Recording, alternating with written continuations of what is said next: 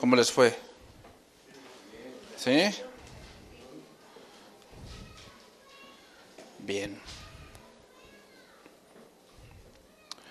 Bien, hermanos, vamos a continuar con esta clase. Alabanza y adoración. Em, estamos ya en el punto de la adoración, ¿verdad? ¿En qué último verso fue el que me quedé? De mías, ¿verdad? 12, 44. Ajá, 45, ¿ok? Entonces decíamos en, esos, en ese verso, la adoración tiene que ver con el servicio. Hermanos, tiene que ver con el servicio. Voy a, voy a releer otra vez esos versículos. Nehemías capítulo 12, verso 44 al 47, en la versión de las Américas. Recuerden que la palabra adoración en Reina Valera no existe. Existe la palabra adoró, eh, adoraremos, pero no hay adoración. Y, y, yo creo, a lo mejor no es casualidad, recuerden que para Dios no hay casualidades, pero yo creo que una de las cosas por las cuales no se encuentra es porque la adoración es algo personal. ¿Ok? El hecho de que muchos dicen, es que yo fui, yo fui a la iglesia y adoramos a Dios, pues la pregunta es, o yo diría, pues quién sabe, porque la adoración es algo personal. Y tiene que ver con varias cosas. Aquí en este verso, decíamos, dice, aquel día fueron designados hombres a cargo de las cámaras destinadas a almacenes de las contribuciones de las primicias y de los diezmos, para que recogieran en ellas de los campos de las ciudades las porciones dispuestas por la ley para los sacerdotes y levitas, pues Judá se regocijaba por los sacerdotes y levitas que servían. Ellos ministraban, dice, en la adoración de su Dios y en el ministerio de la purificación, junto con los cantores y los porteros conforme al mandato de David y de su hijo Salomón. Dice, porque en los días de David y Asaf, ¿quién eran David y Asaf? En ese momento eran directores de alabanza. Asaf era un director de alabanza, pero también David entraba en ese punto. En tiempos antiguos, fíjate lo que dice, había directores de los cantores cánticos de alabanza e himnos de acción de gracias a Dios. Y todo Israel, en días de Zorobabel y en días de Nehemías, daba las porciones correspondientes a los cantores y a los porteros como se demandaba para cada día, y consagraban parte para los levitas y los levitas consagraban parte para los hijos de Aarón. Veamos una consecución ahí de cómo se repartían las cosas y todo era por la administración. Entonces entendamos, hermanos, la adoración tiene que ver con varias áreas de la vida creyente y de varias áreas de la iglesia. Entonces, la adoración no solamente es cuando cantamos, la adoración tiene que ver mucho cuando estudiamos, cuando entendemos y cuando vivimos. ¿Ok? Tiene que ver con muchas de esas cosas, la adoración que Dios pide. Entonces, lo que decíamos, la adoración también se muestra en el orden. Muchos piensan que están adorando porque saltan y bailan. Y como lo decía la, la, clase anterior, yo no estoy diciendo que saltar y bailar sea malo, no estoy diciendo eso. Pero si confundimos saltar y bailar con adorar, creo que estamos siendo muy terrenales.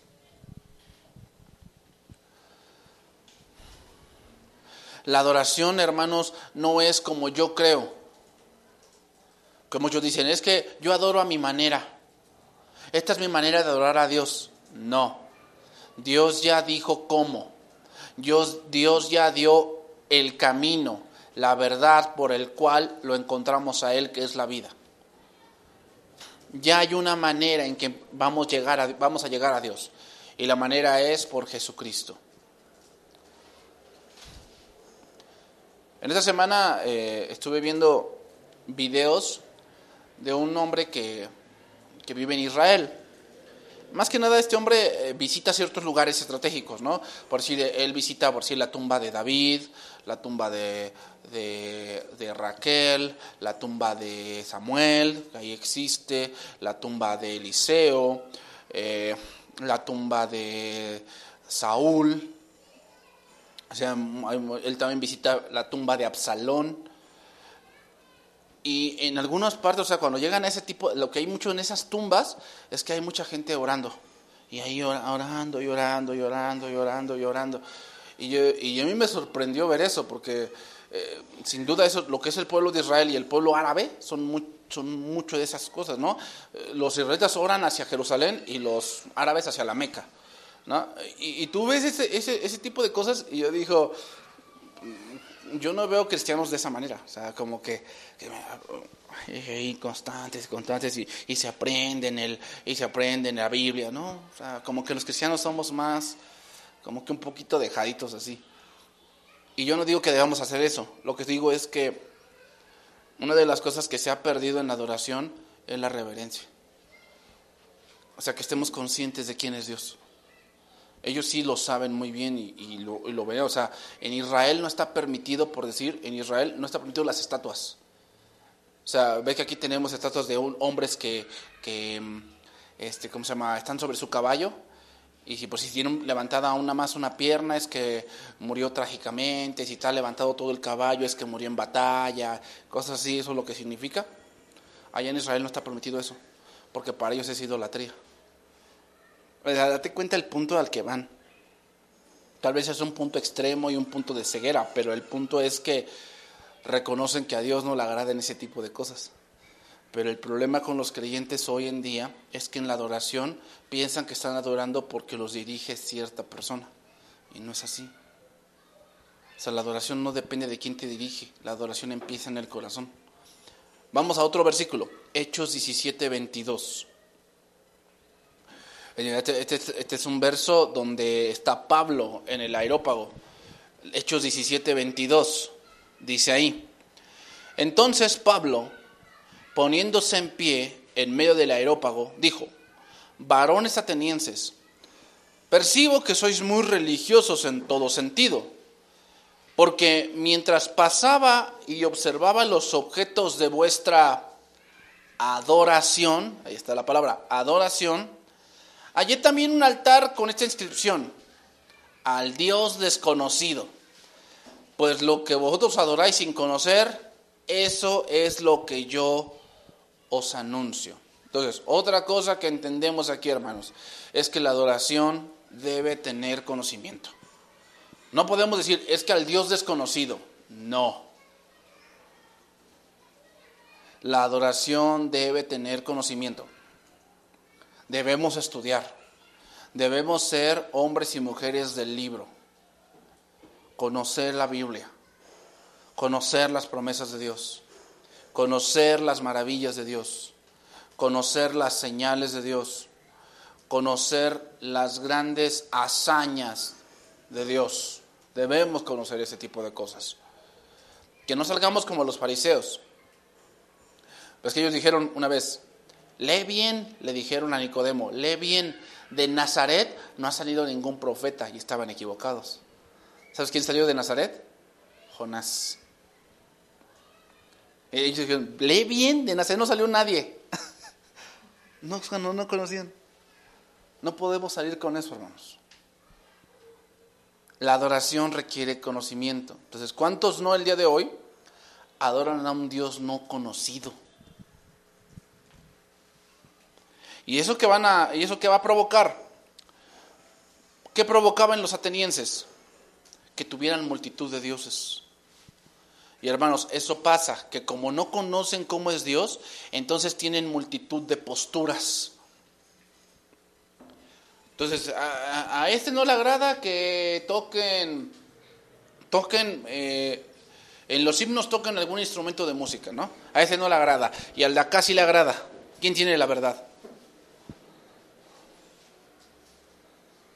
Fíjate, nos enfocamos más en cosas externas que creo que, o sea, a ver, eh, ¿qué ritmo le agradará a Dios? Y me pongo a pensar, ¿qué ritmo? ¿Qué palabras? Utilizo la palabra amor, santo. Entonces, no, pura palabra bíblica. Ah, bueno, palabra bíblica. La otra viene otra pregunta. ¿En qué versión? Vamos a ver. Reina Valera. Te, voy a decir, la, la, Biblia que es más, eh, más cercana al, a la Septuaginta es la Reina Valera 1909. Hasta mejor que la, que la 60. Es mucho mejor porque esa casi, casi viene de la King James. La King James es la, la versión en inglés. La King James es una de las mejores Biblias. Pero obviamente dices, no, pues no. Entonces, ¿cuál, cuál, cuál, a cuál nos vamos? La 909, la Reina Valera actualizada, lenguaje actual, versión internacional, la Torres Hamad, versión moderna. También la Biblia un poquito también muy buena, la Biblia textual. Entonces, ¿cuál ocupamos?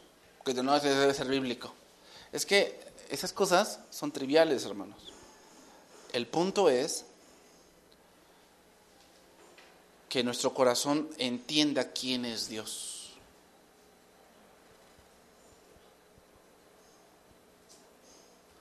Entonces hay muchos que tienen muchas posturas de la adoración, pero a mí no me interesa tu postura, a mí lo que me interesa es lo que dice Dios. Una de las cosas que vemos en los reyes es que decían, y este rey hizo lo malo ante los ojos de Jehová, porque no tenía el corazón como su padre David, quien fue fiel en todo. Eso es algo interesante. Quiere decir que varios reyes no llegaron ni a esa estatura de lo que David era. En el corazón. En el corazón. ¿También sabes de quién se dice eso? De Salomón. Por eso se lo le partieron el reino.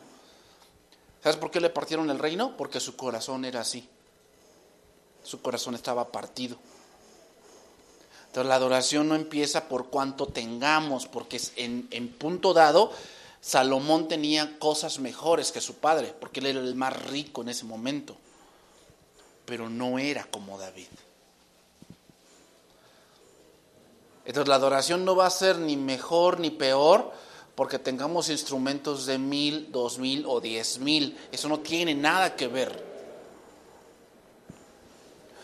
¿La adoración va a ser mejor porque ensayo 10 horas? ¿O 20 horas? ¿O una hora? No, lo que va a salir mejor es una melodía. Entonces, ¿quiere decir que no ensaye? No estoy diciendo eso. Sí, porque siempre nos vamos al otro extremo. No estoy diciendo eso. Lo que estoy diciendo es que no podemos decir que mi adoración es de calidad solamente porque hago cosas que humanamente a la gente le agrada, pero la pregunta es, ¿a Dios le agrada? Porque vamos a ponerlo así, hermanos. Mucha gente, o sea, hay gente que enseña mejor que yo, que tiene mejor preparación que yo.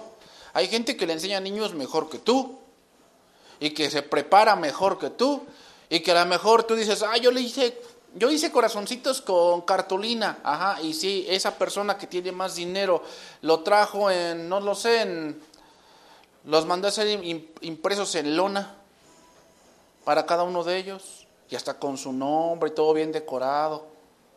¿Quién adoró mejor a Dios? Es que no se trata de eso. Se trata del corazón. Acuérdate del fariseo y del publicano. Señor, te doy gracias porque no soy como este. Yo sí doy diezmo de todo lo que gano. ¿Y qué más? Ayuno tres veces a la semana. ¿Y este? ¿Qué puede dar? ¿Te das cuenta? O sea, en un punto dado, ¿quién adoraría mejor? El fariseo. Pero no se trata de eso. Entonces, debemos conocer, hermanos, la adoración tiene que tener conocimiento, pero también debe tener un corazón firme, un corazón anclado a las promesas divinas.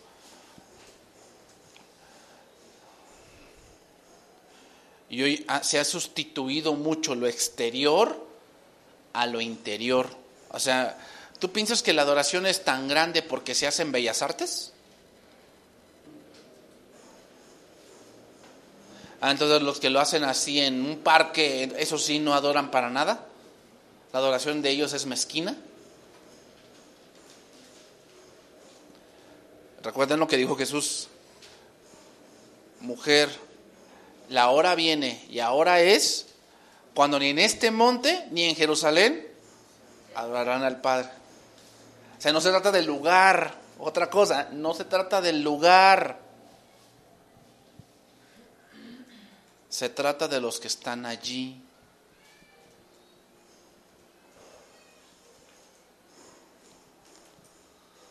Por eso, hermanos, nosotros aquí nos, preocupamos o procuramos que ustedes se disipulen. ¿Por qué?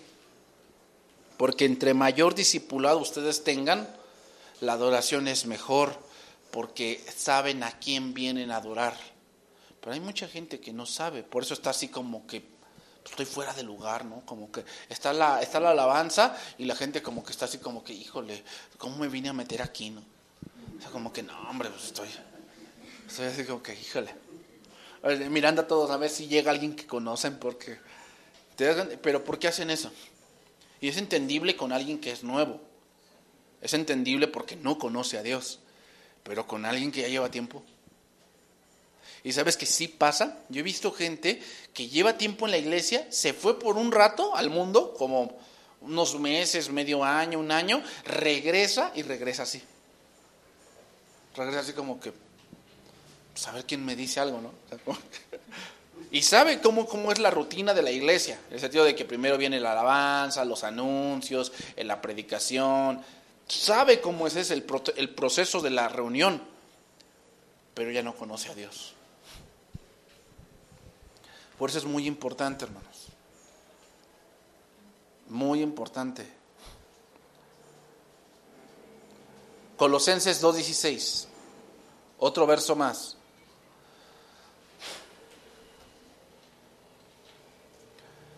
Fíjate aquí otra cosa que se ha metido también, ¿eh? Mira, dice, por tanto, que nadie se constituya, Colosenses 2.16, en vuestro juez con respecto a comida o bebida, o en cuanto a día de fiesta o luna nueva o día de reposo.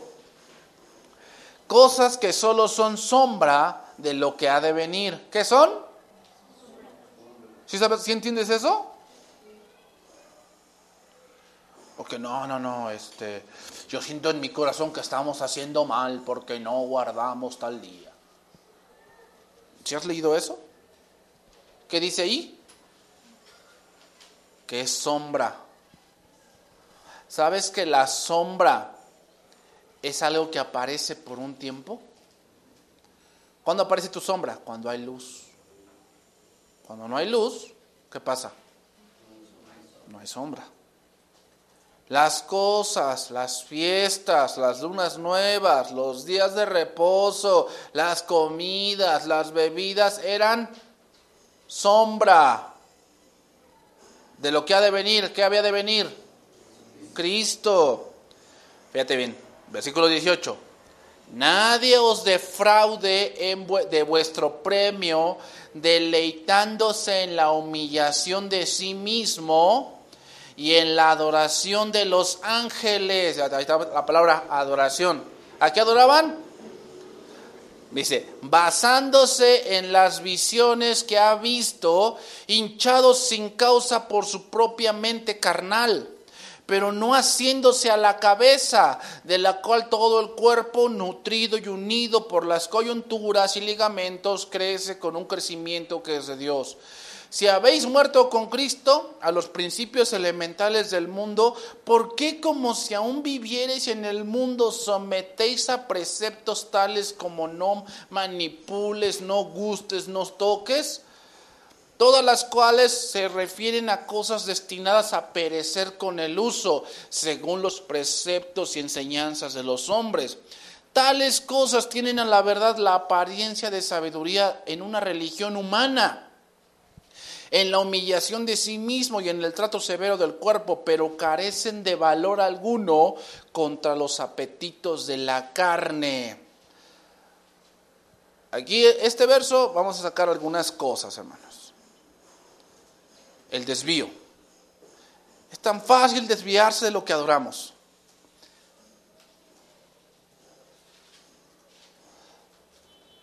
Y veamos, los hermanos de Colosas estaban siendo bombardeados por cosas que son pura carne. Es decir, puras cosas externas como hoy estamos siendo bombardeados por eso. Y ahora somos bombardeados no por dichos, sino que somos bombardeados porque te envían un videíto. Hermano, te recomiendo este video, te va a ser de mucha bendición. Y ahí dice, ¿por qué guardo el Shabbat? Hermano, Satanás cayó porque quería la adoración y la sigue queriendo. ¿Te acuerdas de este pasaje? Mateo 4.8. Otra vez le, le, llevó el diablo a un monte muy alto y le mostró todos los reinos y el mundo y la gloria de ellos. Y le dijo, todo esto te daré si postrado me adorares. Entonces Jesús le dijo, vete Satanás, porque escrito está, al Señor tu Dios adorarás. Y fíjate, ¿qué viene después? Y a Él solo ser. O sea, la adoración va a traer servicio. Una va con la otra. Entonces, aquí lo que me impresiona de este pasaje es que Satanás se atrevió a pedirle al Hijo de Dios que lo adorara. Eh, eh, este Satanás sí se la voló, ¿verdad? Entonces, la manera que el diablo jala a las personas a que lo adoren es a través de los sentidos. Y es interesante, pero muchos se quieren sentir bien porque hacen tal o cual cosa. Y no digo que eso no sea, pero muchas veces no podemos confiar en eso, debemos confiar en lo que dice la Biblia, no en si siento o no siento. La adoración no se trata de eso,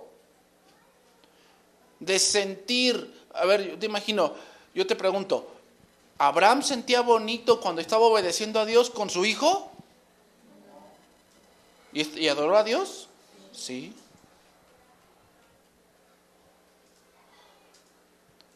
Entonces, hermanos,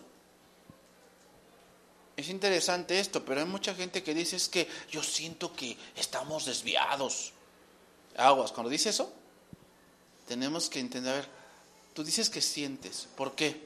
No, es que, es que con esta prédica como que me quedó algo muy claro. Ah, con la prédica, no con la Biblia. Te quedó algo, te, te, metió una duda el pensamiento de ese hombre, no lo que dice allí. Aguas con eso.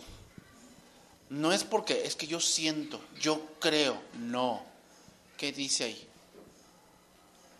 ¿Qué dice ahí? Nuestro corazón es engañoso, recuérdenlo hermanos, más que todas las cosas. Y muchas veces cuando sentimos que no tenemos, no hacemos mucho, pensamos que Dios está lejos de nosotros. Y eso es, no es siempre así.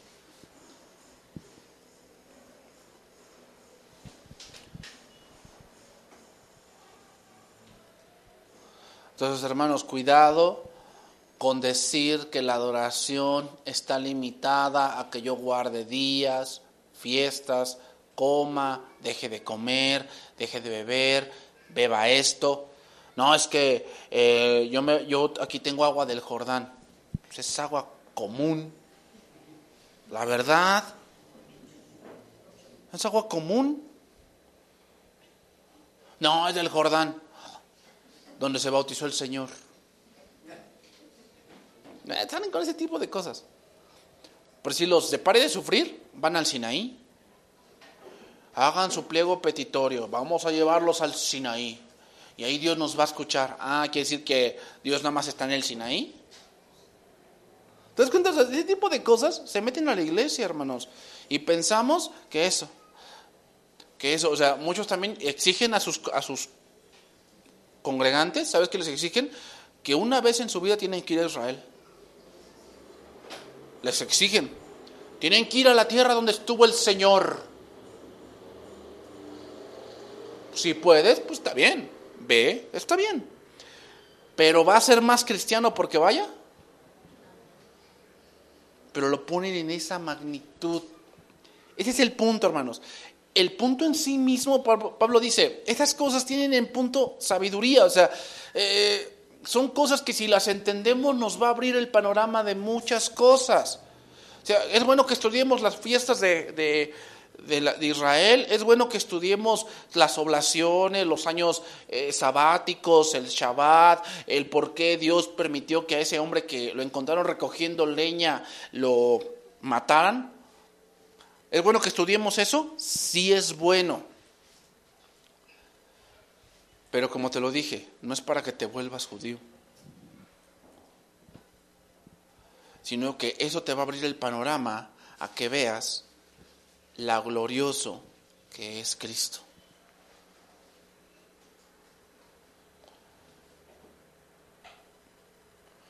Lo glorioso que es Cristo. Entonces, hermanos, cuidado. Cuidado con las cosas que pensamos que le voy a agregar esto externo y mi adoración va a ser mejor.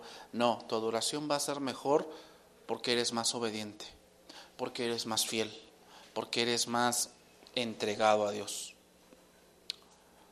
Ok, hermanos, aquí terminamos la parte del glosario de estas dos palabras. Vamos a entrar a otro punto. Este punto se va a llamar alabanza a la vista de Judá. ¿Qué? Alabanza a la vista de Judá.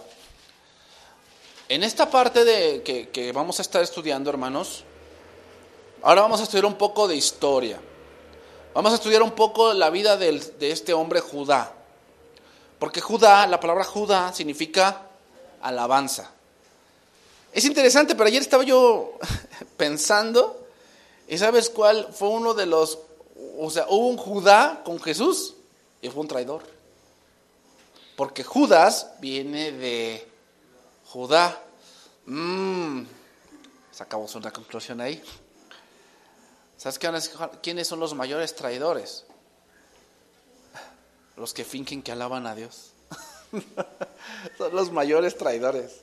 Son los que más están ahí enfrente y adora a Dios y son los que más traicionan. Pero vamos a ver, o sea, no quiere decir que, ah, entonces quiere decir que yo voy a traicionar. No. Vamos a ver por qué pasa eso. Pero vamos a analizar primeramente a Judá. Judá es la tribu de donde Cristo vino. Pero Judá no era el primogénito. Era el cuarto.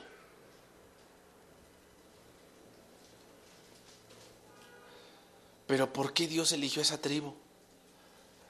Vamos a ver también igual, hermanos, dónde estaba posicionada esa tribu con respecto al tabernáculo. Estaba la puerta del tabernáculo y la, tribu que estaba enfrente de la puerta era Judá. Entonces quiere decir que, dice la palabra, entrad por puertas con acción de gracias por sus atrios. O sea, quiere decir que Dios puso a Judá enfrente de la puerta por algo. Por algo el primero que marchaba en el ejército era Judá. Y es interesante, pero cuando se dividió el reino, el reino del sur se llamó Judá. O sea, entonces tiene que ver mucho, hermanos, esa palabra. Si Judá significa alabanza, algo Dios nos quiere transmitir allí. Entonces vamos a empezar a estudiar eso, nos enfocaremos en las situaciones que vivió, en las cosas que decidió, Recuerden, hermanos, que las gentes en la Biblia, su nombre hace ver su carácter. Entonces, Judá también es la tribu de donde vino el Mesías y la tribu de donde vienen los judíos, por se llaman judíos, que vienen de Judá. Entonces, la primera vez que encontramos a Judá es en su nacimiento. Vamos a analizar de qué mamá vino. Porque Jacob tuvo cuatro mujeres. Silpa, Bila, Lea y Raquel. Tuvo cuatro. ¿De cuál vino? De Lea. Vamos a ver. Génesis 29, 28. Vamos a ver ahí. Vamos a estudiar primeramente de qué mamá vino y eh, qué número de hijo es, por qué fue ese hijo. Y después vamos a ir viendo, por decir, fue, eh, Judá no, no fue una blanca palomita, se metió con su nuera. Génesis 29, 28. ¿Te imaginas? Y uno diría, ah, Señor, este hombre lo elegiste para que de ahí viniera el Mesías. O sea, de Judá es Booz, Isaí, David. O sea, esa tribu tiene algo que ver, hermanos. Entonces dice, versículo 28, vamos a empezar a estudiar allí ese pasaje. E hizo Jacob así, y cumplió la semana de aquella, y él le dio a Raquel su hija por mujer. Y dio Labán a Raquel su hija, su sierva Bila, por criada. Y se llegó también a Raquel y la amó también más que a Lea. Y sirvió a Labán aún otros siete años. Y vio Jehová que Lea era menospreciada y le dio hijos, pero Raquel era estéril. Y concibió Lea y dio a luz un hijo y llamó su nombre Rubén, porque dijo, ha mirado Jehová mi aflicción, ahora por tanto me amará mi marido. Concibió otra vez y dio a luz un hijo y dijo, por cuanto oyó Jehová que yo era menospreciada, me ha dado también este, y llamó su nombre Simeón. Y concibió otra vez y dio a luz un hijo y dijo, ahora esta vez se unirá mi marido conmigo, porque le he dado a luz tres hijos. Por tanto llamó su nombre Leví. Y concibió otra vez y dio a luz un hijo y dijo, esta vez alabaré a Jehová. Por esto llamó su nombre Judá y dejó de dar a luz. Su madre, Lea, el nombre Lea significa fatigada, significa Lea fatigada.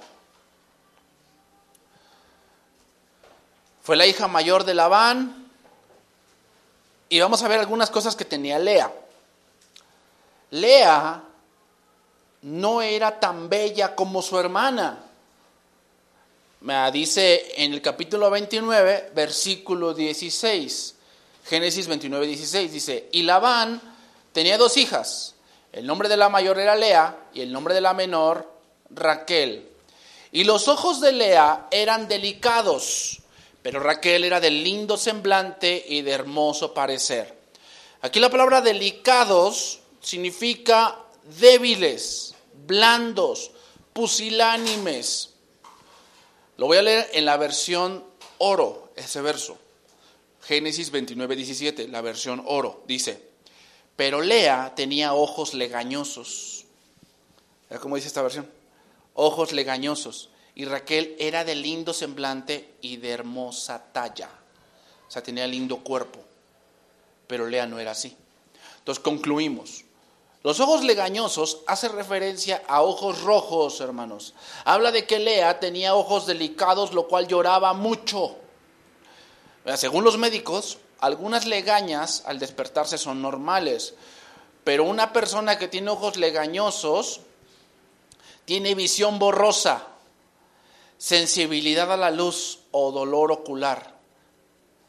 Y casi siempre sufre de infección en los ojos. Entonces, entonces, nos dice que Lea era muy enfermiza. Por eso se llama fatigada.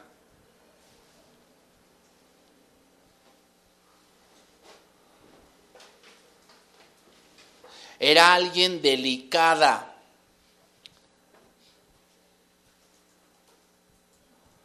Ya saben, ¿no? Como varias mujeres del día de hoy, del siglo XXI, que nada más salen al metro, y ya regresan a su casa y ya regresan boqueando, ya se quieren morir, sienten que las llevaron al desierto de Judea y no sé qué más.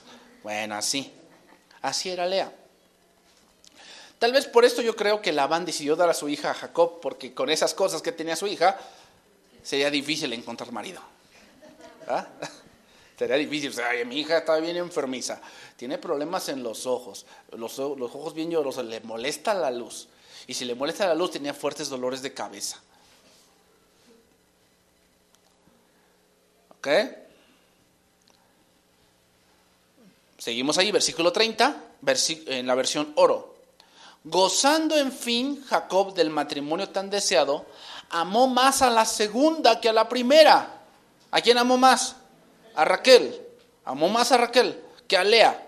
Y sirvió en casa de Labán otros siete años. Entonces, esto nos dice que veía mal a Lea, es decir, la menospreciaba, amaba más a Raquel, hablaba más de Raquel, se veía con la mirada que amaba a Raquel y que Lea era alguien a quien Jacob no prestaba atención. Entonces nos ponemos aquí, hermanos, un punto importante. Judá vino de la no amada.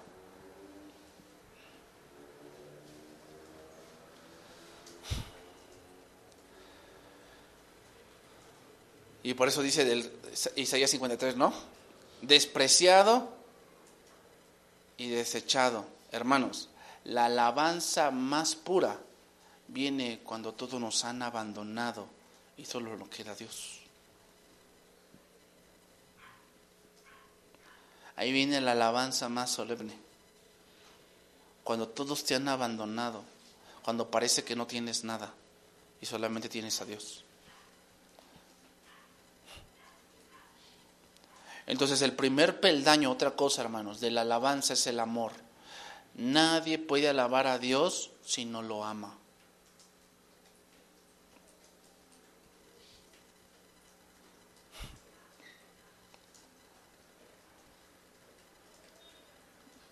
Entonces hermanos, si nadie puede alabar a Dios si no lo ama.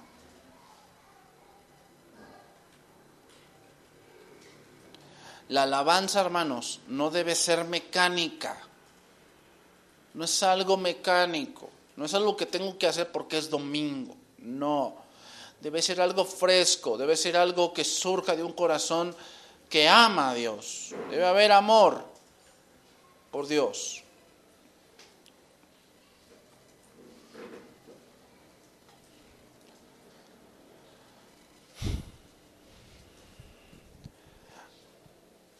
Encontré este escrito que se me hizo algo coherente sobre respecto a este verso. Dice, versículo 31, y vio Jehová que Lea era menospreciada y le dio hijos, pero Raquel era estéril.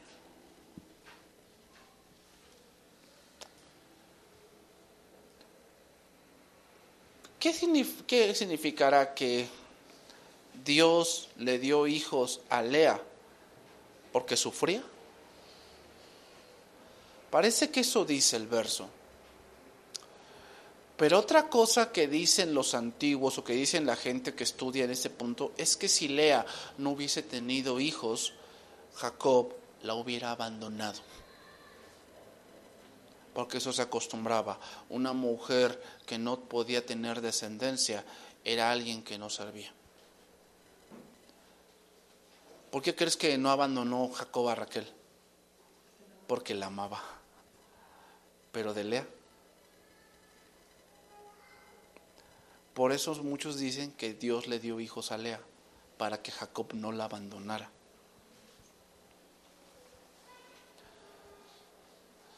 El nacimiento de Judá no llega en una situación óptima. nació en medio de rivalidad, esterilidad, competencia, conflictos. Labán coloca matrimonialmente muy bien a sus dos hijas y se asegura que tengan una buena dote para él. Y entonces los primeros hijos que tiene Jacob no son de la amada, sino de la no amada, de Lea. Lea le dio a los primeros cuatro hijos a Jacob.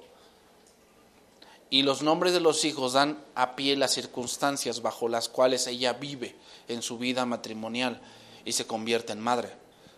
Con el nacimiento de cada hijo, ella expresa su esperanza de ganar el amor, el aprecio, el compañerismo y la honra de su marido.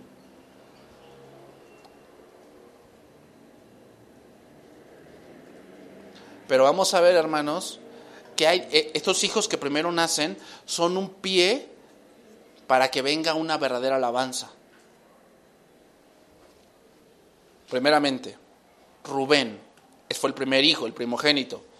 Rubén significa he aquí un hijo.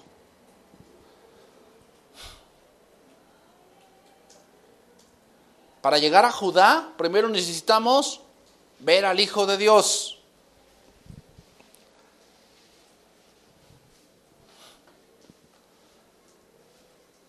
La alabanza no es primero, primero es la conversión. Mira lo que le dijo, vamos a, voy a leer un verso. Lucas 1.34 dice, entonces María dijo al ángel, ¿cómo será esto? Pues no conozco varón. Respondió el ángel y le dijo, el Espíritu Santo vendrá sobre ti y el poder del Altísimo te cubrirá con su sombra, por lo cual también el santo ser que nacerá será llamado Hijo de Dios. Ved un hijo. significa Rubén. La manera en que la vamos a llegar a la alabanza es por Jesucristo, pero tenemos que entender que Jesucristo se encarnó.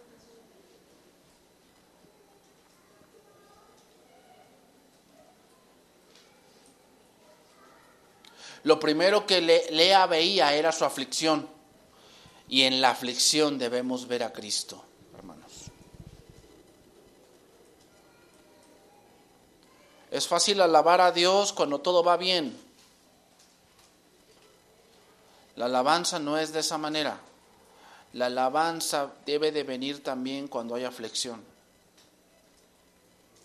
Segundo, Simeón.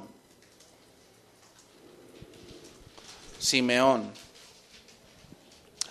Concibió otra vez y dio a luz un hijo y dijo, por cuanto oyó Jehová que era yo menospreciada, me ha dado también este, llamó su nombre Simeón, que significa que ha sido oído.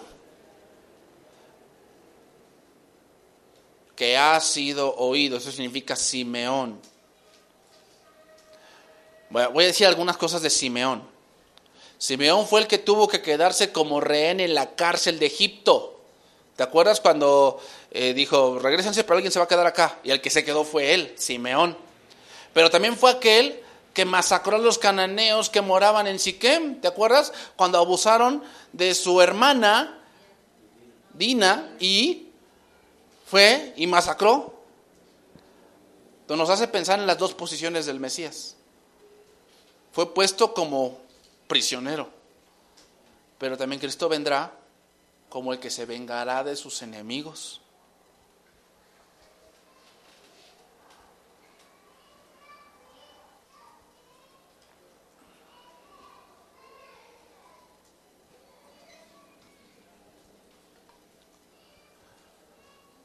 Entonces, hermanos, debemos de ver aquí, como dijo Pablo, la bondad y la severidad de Dios. La alabanza también tiene que ver con eso. Debemos alabar, sí, sus grandes obras por nosotros, pero también debemos alabar que Él es justo. Y que a veces hay cosas que nos ocurren que no las merecemos. Y tenemos que decir, Señor, sé que me merezco esto porque la regué. Realmente perdóname y te alabo porque me muestras tu justicia. Último, porque ya se me acabó el tiempo. Concibió otra vez y dijo, ahora esta vez se unirá mi marido conmigo porque le he dado a luz tres hijos. Por tanto llamó su nombre Leví. Aquí la palabra Leví, el nombre Leví significa unido, unido o enlazado. ¿okay? Leví, fíjate, Leví siempre se le ve, a Leví siempre se le ve con alguien más. Leví casi no se nombra en la Biblia, pero sale a la cuenta Leví porque Leví fue la tribu que Dios eligió para el sacerdocio. Pero Leví siempre sale cuando hay un conflicto donde él debe de, de unirse. ¿Me uno con este o me uno con este? ¿Te acuerdas cuando, por decir, eh, el becerro de oro? Y le dijo, dijo Moisés, ¿quién está por Jehová? O sea, ¿quién se une? Y el que se unió fue Leví. Entonces, Leví siempre fue un hombre que se unía a alguien. En este caso, se unió a Simeón y también fue y masacró a los cananeos. Leví es el reflejo que nos hace pensar que el juicio de Dios viene por la ley. Porque Leví es el símbolo del sacerdocio de la ley. Siempre que leemos en la Biblia de los levitas, siempre nos viene a la mente lo ceremonial, siempre. Ministrar, estar en el tabernáculo, en el templo, las oblaciones, los sacrificios, los holocaustos, las ofrendas de paz. Pero el reinado de Cristo está ligado siempre, siempre a una perfecta ley. Cuando Cristo venga y diga, y reinará con vara de hierro, ¿cuál será esa vara de hierro? La ley. Si aquí la ley se dice, no matarás y si matas va a pasar esto, Jesús Cristo la va a cumplir. Ahí no habrá, con Cristo no habrá de que no, pues este, pues, ¿cómo nos arreglamos? No, con Cristo no va a haber eso. Es que quiere decir, para llegar a la alabanza, hermanos, debemos entender el carácter de Dios. Eso es Leví. Entonces, prácticamente en estos tres hijos, hermanos, estamos viendo el plan de salvación. ¿Por qué se encarnó Cristo? Para ser salvador, ser salvador de los hombres, pero también su juez, como Simeón.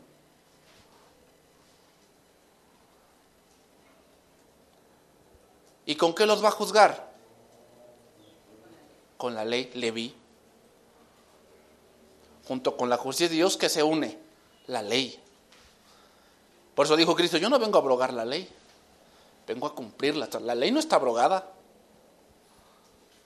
En el sentido de su carácter moral de la ley, no está abrogado, porque si no, ¿con qué juzga Dios?